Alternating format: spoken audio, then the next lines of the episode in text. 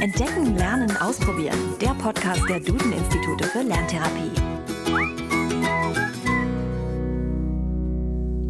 Hallo und herzlich willkommen zu einer neuen Folge von Entdecken, Lernen, Ausprobieren, dem Podcast der Duden-Institute für Lerntherapie. Mein Name ist Christian Schwarz und ich freue mich, dass Sie zuhören. Heute ist unser Podcastname Programm, denn es geht ums Entdecken. Und zwar entdeckendes Lernen, um genau zu sein.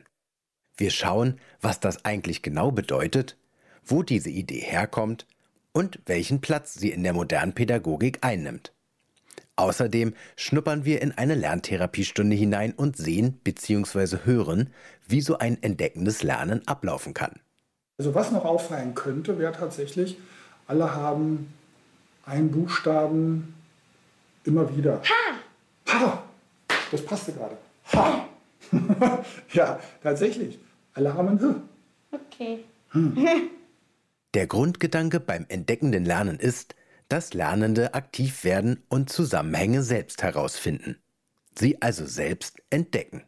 Diese Idee ist nicht gerade neu. So soll schon im antiken Griechenland der Philosoph Sokrates seine Schüler in eine besondere Form des Gesprächs vertieft haben.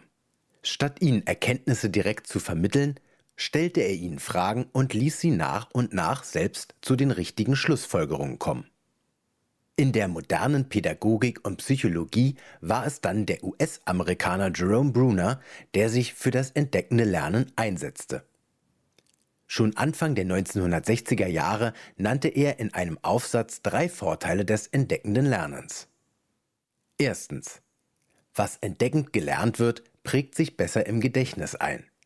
Da sich Lernende dabei intensiv mit Zusammenhängen auseinandersetzen, verbindet sich das neu Erlernte mit dem schon vorhandenen Wissen. Und so lässt es sich viel besser merken. Zweitens. Beim entdeckenden Lernen werden nicht nur Kenntnisse, sondern auch Fähigkeiten erarbeitet. Also zum Beispiel genaues Beobachten und Vergleichen oder die Fähigkeit, richtige Schlüsse zu ziehen. Und Bruners dritter großer Pluspunkt für das entdeckende Lernen ist, dass es Spaß macht und motiviert. Entdeckst du bei diesen ganzen Lauten auch einen Selbstlaut? U. Ein U hast du entdeckt. Das ist richtig.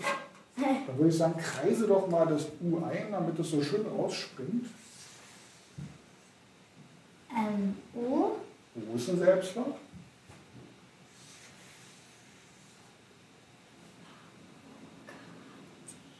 Was denkst du noch? I. I ist einer.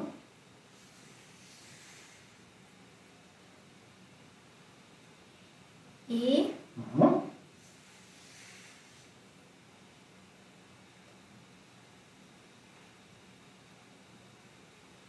A. Ja. Und soll ich dir was sagen? Das war's schon. Du kannst mir den Stift geben. Wie bist du drauf gekommen? Einfach, äh, hast du dich daran erinnert oder? Nee, bei zum Beispiel jetzt bei N heißt es ja, also da hört man noch ein N davor. Ja. Also ein E. Ja. Und zum Beispiel bei U hört man nur U. Nur ein U.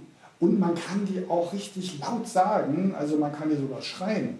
U oder I. Aber so ein S oder ein K lässt sich nicht schreien. Ja, da brauchst du dann schon noch ein Laut dazu. Genau. Es haben sich schon viele wissenschaftliche Studien mit dem entdeckenden Lernen beschäftigt. 2011 hat eine Forschergruppe rund um die englische Psychologin Harriet Tannenbaum herausgefunden, dass dabei Hilfestellung ganz besonders wichtig sind. Denn wer keine oder kaum Hilfe bekommen hatte, lernte nicht sehr effektiv. Das ist beim sogenannten freien Entdecken der Fall. Aber auch beim Frontalunterricht, wie er meist in der Schule stattfindet. Wenn entdeckendes Lernen aber gezielt unterstützt wurde, war es deutlich effektiver. Auch in der Lerntherapie sind Gelegenheiten zum entdeckenden Lernen immer gut vorbereitet und sorgsam begleitet.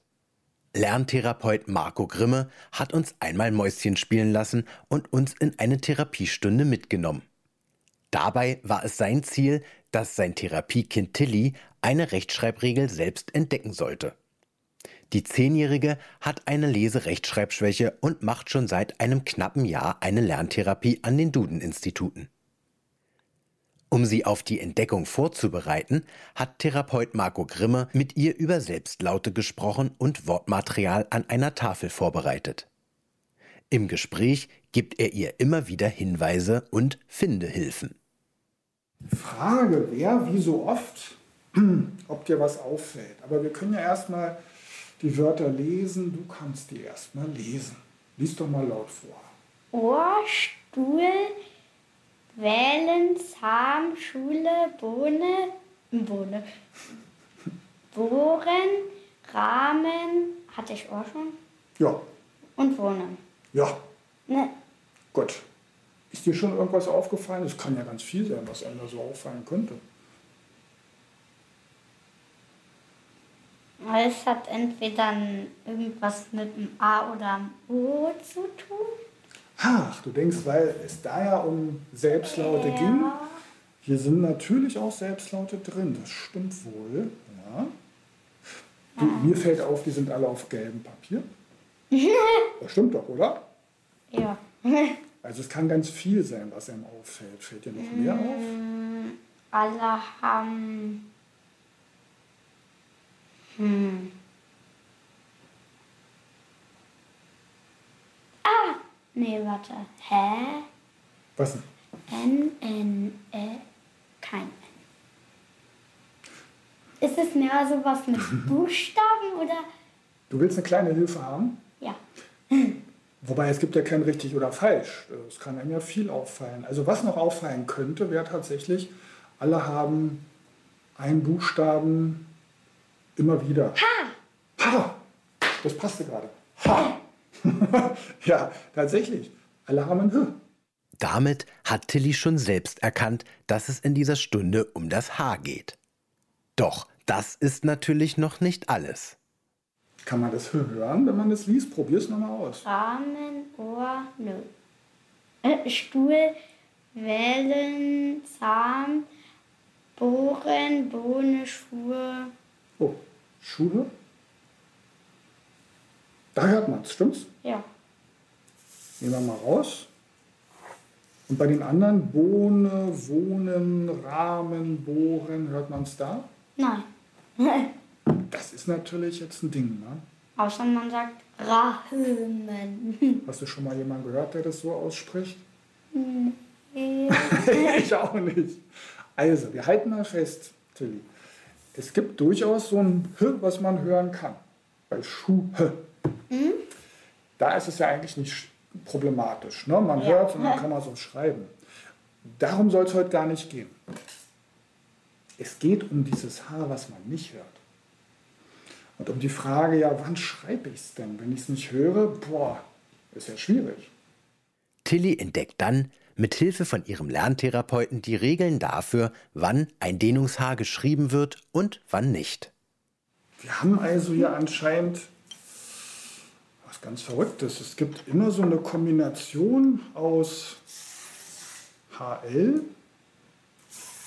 HM, ich sortiere es bloß alphabetisch ein bisschen, HN und HR.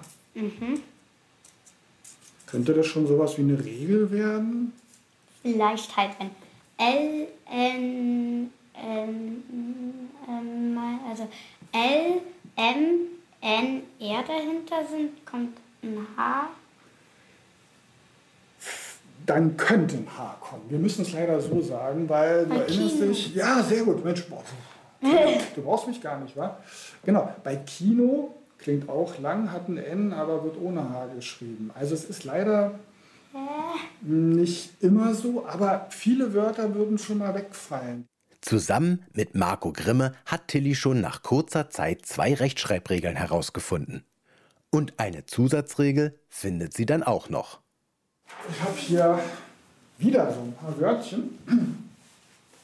Quer, Qual, Schön, Schule, Tal, Ton.